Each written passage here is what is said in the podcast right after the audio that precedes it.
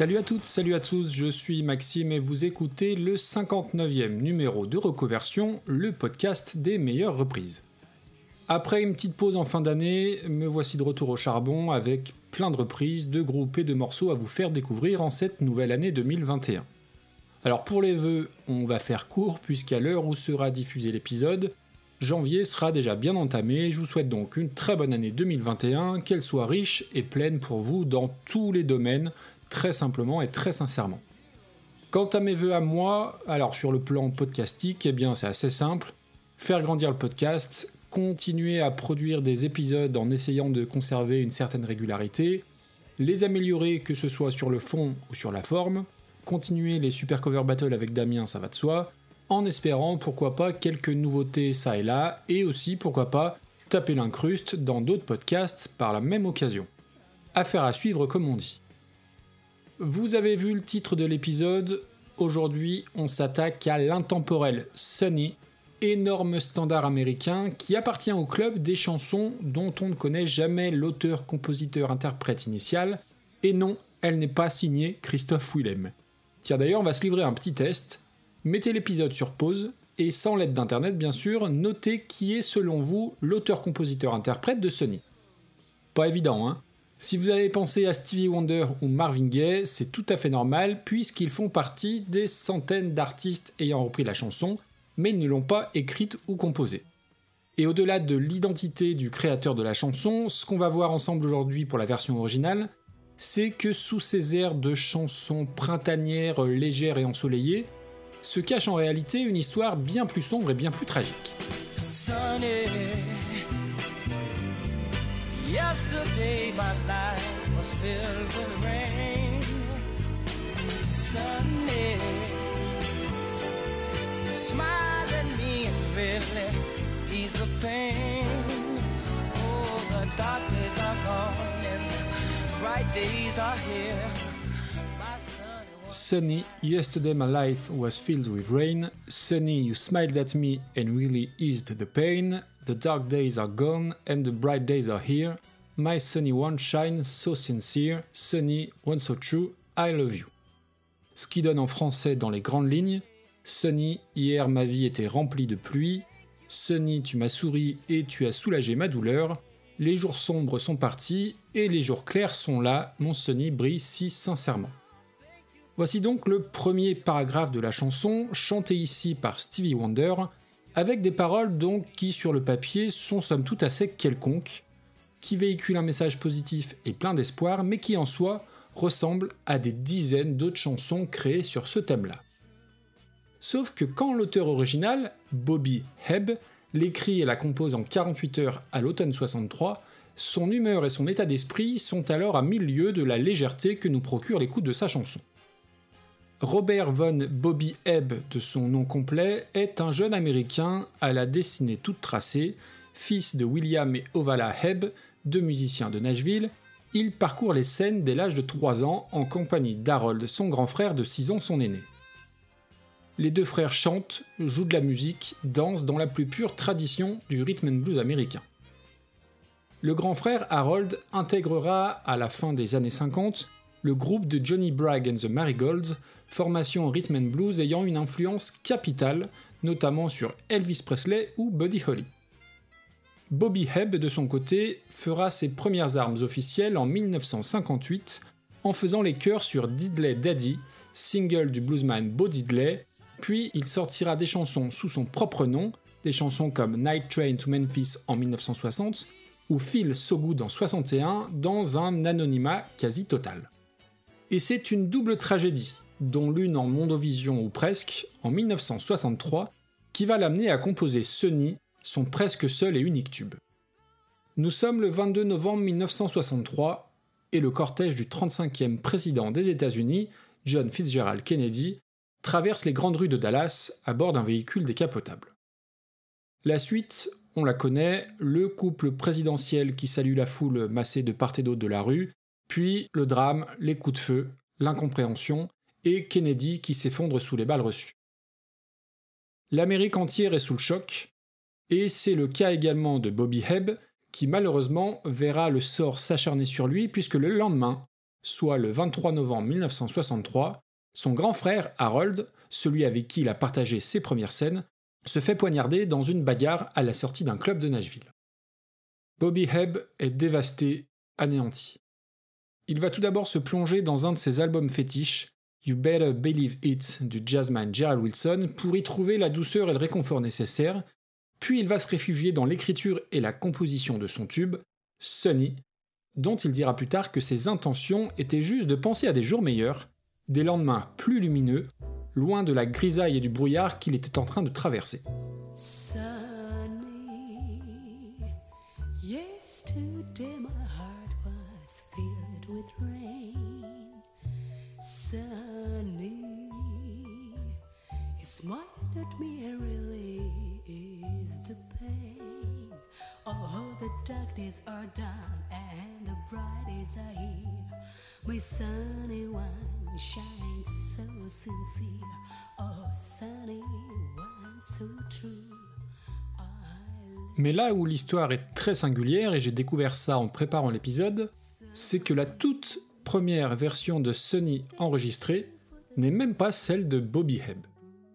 C'est Miko Hirota, une chanteuse de jazz japonaise, qui signera la toute première maquette de Sunny en octobre 1965 sur le prestigieux label Columbia Records et que vous entendez là maintenant en fond sonore.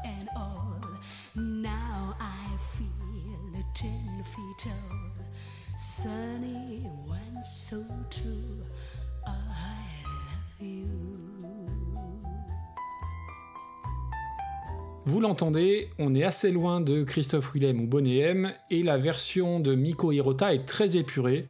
Un piano, une contrebasse, et puis c'est à peu près tout, et c'est vraiment de toute beauté. Cette version marche plutôt pas mal à l'époque, sans que ce soit non plus un hit incontournable, et la chanson deviendra donc une reprise avant même que son auteur ne la chante, puisque toujours à l'automne 65, c'est Dave Pike, un joueur de marimba très connu dans le milieu jazz de l'époque, qui va s'emparer de Sunny et en proposer une relecture instrumentale. Ça n'est que l'année suivante, en 1966, que Bobby Hebb se décide enfin à l'enregistrer dans les studios Bell Sounds à New York. Bobby Hebb va y ajouter de la trompette, un trombone, un saxophone, du piano, des chœurs, en plus de la basse, de la guitare et des percussions, et va en faire un titre avec énormément de cachets, avec bien plus de détails et de richesse que dans beaucoup de reprises que vous connaissez. Et on va s'écouter naturellement la version presque originale de Bobby Hebb. yesterday my life was filled with rain. Sonny, you smiled at me and really eased the pain. Now the dark days are done and the bright days are here. My sunny one shines so sincere. Sunny one so true. I love you. Sunny, thank you for the sunshine bouquet sunny. Thank you for the love you brought my way. You gave to me your all in all, and now I feel ten feet tall. Sunny, one so true. I love you. Sunny. Le single de Bobby Hebb sort en juin 1966 et c'est un succès dès sa parution avec des classements dans les charts un peu partout, des États-Unis à la Nouvelle-Zélande en passant par l'Angleterre ou l'Afrique du Sud, Sunny est un carton mondial au point que Bobby Hebb part en tournée en 66 avec ni plus ni moins que le plus grand groupe de l'époque, les Beatles. Mais ce Sunny pour Bobby Hebb, c'est un peu une comète fulgurante, bien plus que le lancement d'une carrière longue et fructueuse. Le morceau apparaît sur l'album du même nom en 66, puis plus rien ou presque. Il y aura un deuxième album, Love Games, en 1970, et même une tentative de surfer sur la mode disco, avec une relecture de Sony façon boule à facettes en 1976, mais sans rencontrer le même succès. Après, évidemment, je ne compte pas les multiples best-of, compilations et autres, mais dans tous les cas, ce Sony reste son unique tube, mais quel tube Connu et reconnu partout dans le monde, par toutes les générations, Sonny fait partie de ces chansons feel good imparables, malgré sa genèse, on l'a vu, assez douloureuse.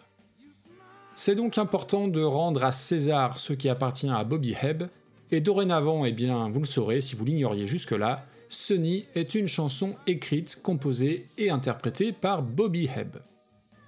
Si certaines chansons mettent des années avant d'être reprises, eh bien ça n'est pas le cas de Sony, qui comme on l'a vu précédemment a été reprise avant la sortie de sa version initiale, ce qui n'est quand même pas très commun, et une fois la version de Bobby Hebb parue, les réinterprétations vont se suivre à une vitesse assez frénétique, dès l'année suivante en 1966 avec une jeune chanteuse de 20 ans dont la cover de Sony ouvre son déjà troisième album.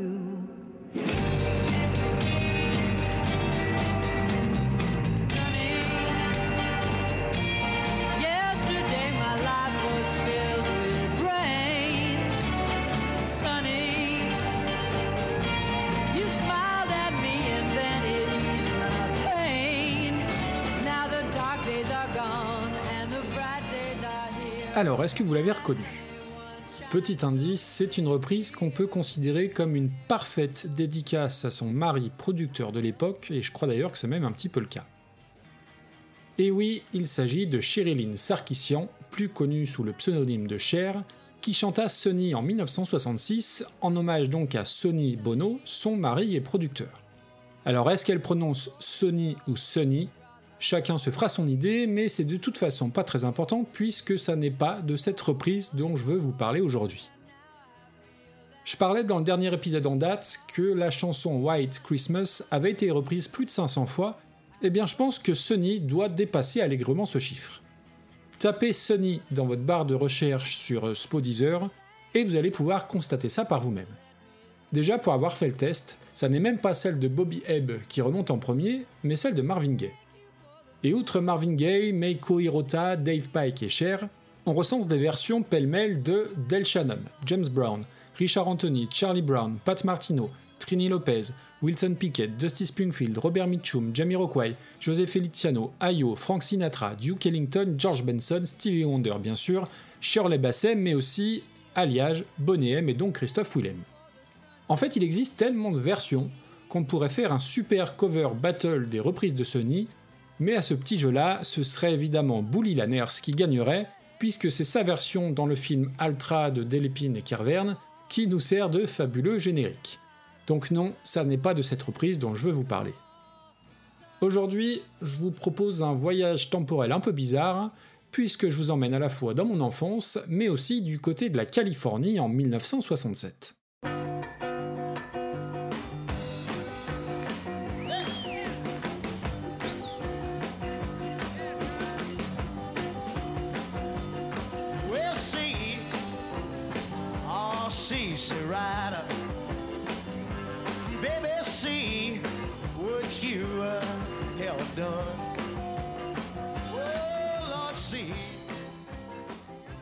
Alors non, je ne suis pas né en 1967, mais la version de Sony dont il est question se trouve sur un album live enregistré et paru en 1967 par le chanteur et guitariste américain Johnny Rivers.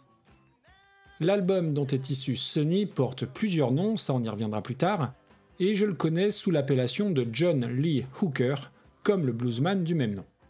Et c'est un disque que j'ai toujours connu et entendu d'aussi loin que je puisse me souvenir, et qu'on passait implacablement pour les fêtes de fin d'année quand j'étais gamin.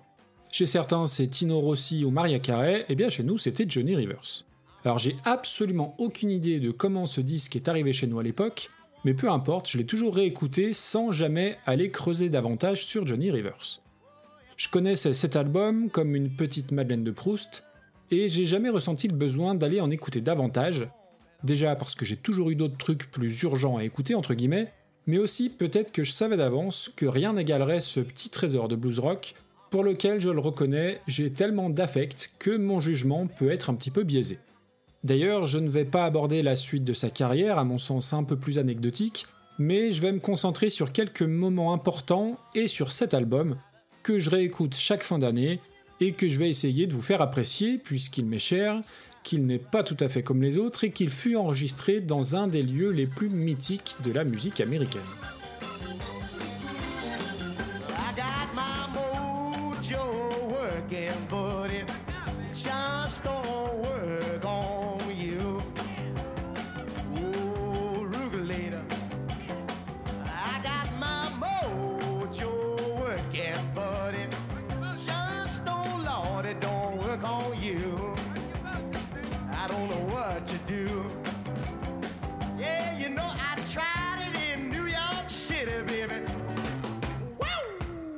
John Henry Ramistella est originaire d'Italie, comme son vrai nom l'indique, et il naît à New York en 1942, mais va rapidement déménager en plein cœur de la Louisiane, état ô combien important de la musique traditionnelle américaine.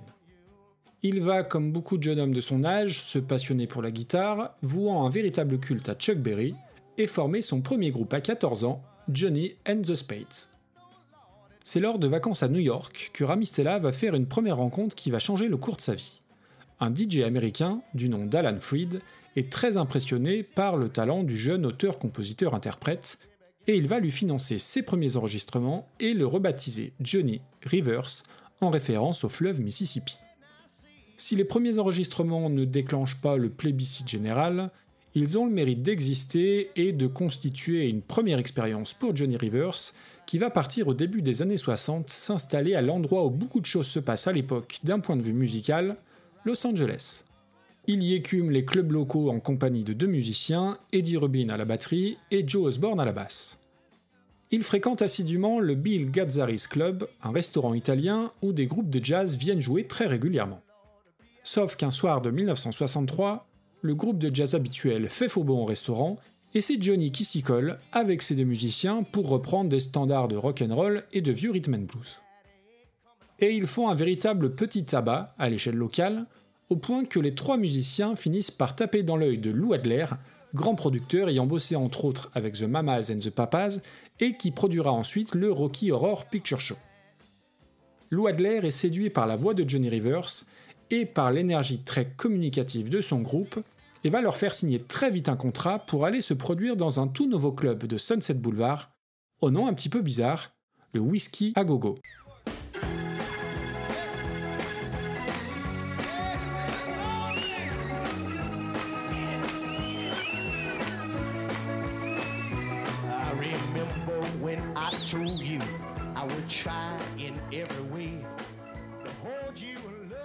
Alors on pourrait presque consacrer un épisode entier au whisky à gogo, tant c'est un endroit important de la musique aux États-Unis, mais pour faire court, c'est un lieu mythique de la musique américaine en étant notamment la première vraie boîte de nuit à mélanger artistes live et DJ. C'est au Whisky à Gogo en 1966 qu'un Jim Morrison sous acide décide d'improviser des paroles sur The End et d'en faire une chanson complètement oedipienne. Si vous ne connaissez pas l'anecdote, Internet sera votre ami. Et ce petit événement entraînera non pas l'arrêt du concert des Doors ce soir-là, comme on peut souvent le lire, mais l'arrêt du contrat du groupe avec le club dans la semaine qui suivit. Et donc, bien qu'il soit évidemment moins reconnu et aussi moins sulfureux, c'est bien notre Johnny Rivers qui va inaugurer le Whisky à Gogo le 15 janvier 1964, en compagnie du fidèle Joe Osborne à la basse, Dal Blaine à la batterie, et de Larry Knechtel au clavier, les deux étant des musiciens de studio ayant bossé notamment avec les Beach Boys. L'engouement est tel qu'il va y tenir résidence un bon moment, un peu à l'image de Céline Dion à Las Vegas, toute proportion gardée bien sûr, et il va y enregistrer toute une flopée de disques live, 7 pour être tout à fait exact, mêlant habilement reprises rock'n'roll et compos personnels. C'est précisément de ces soirées-là qu'est issu l'album qui m'accompagne depuis tout gamin, un album qui s'appelle tout d'abord Whiskey à Gogo Revisited, qui se vend très bien mais qui ne dépasse pas les frontières nord-américaines. En France, on commence à le connaître dans un premier temps en 1965 lorsqu'il se produit à l'Olympia en première partie des Kings, mais il faudra attendre 1969 pour qu'un de ses albums live sorte chez nous. C'est justement le disque Whiskey à Gogo Revisited qui est choisi pour le marché français, mais le nom de l'album va être modifié pour l'occasion en John Lee Hooker, avec succès puisque l'album se vendra chez nous à 200 000 exemplaires. Les ventes décollent grâce à un morceau en particulier, alors non, ça n'est pas la reprise de Sony, mais un long titre fleuve assez hypnotique qui occupe à lui seul la face B du vinyle et qui donne son nom à l'album chez nous, John Lee Hooker.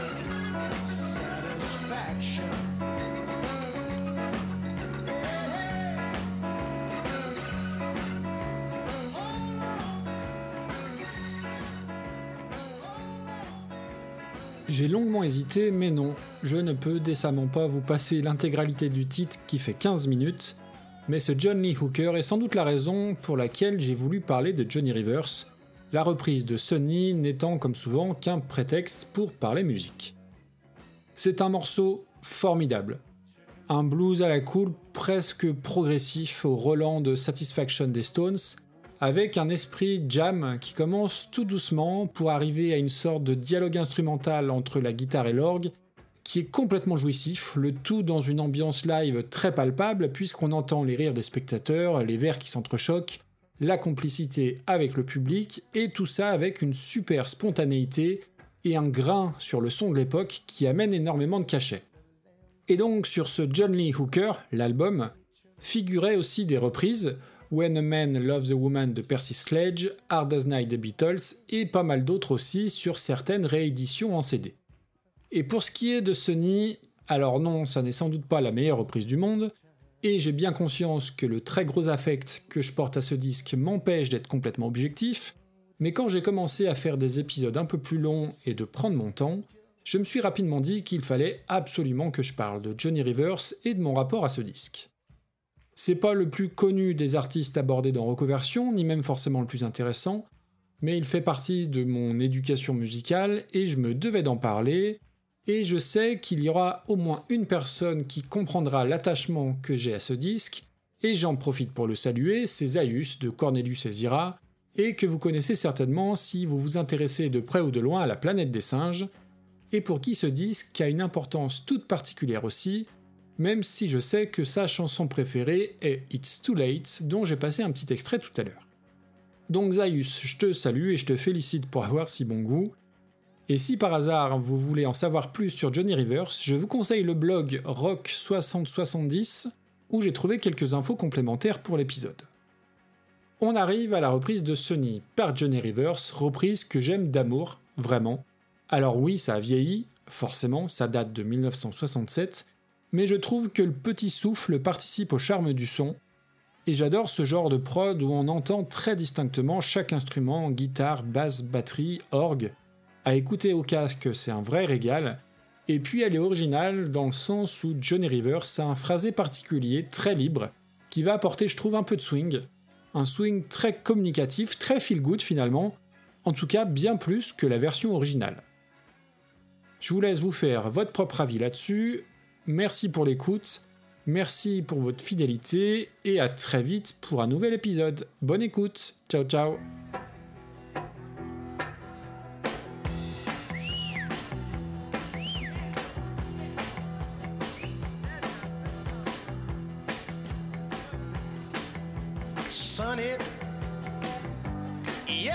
My life you smile at me and really ease the pain. Dark days are gone and bright days are here. My sunny one shines so sincere. Sunny was so true. I love you.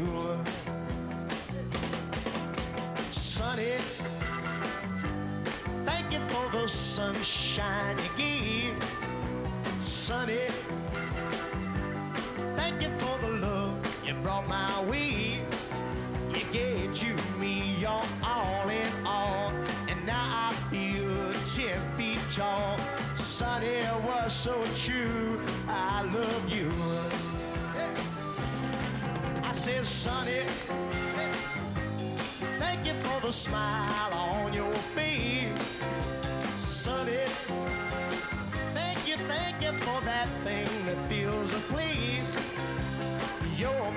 spark of nature's pride. You're my sweet, complete desire. Sunny was so true. I love you. I said, Sunny, yesterday my life was filled with rain.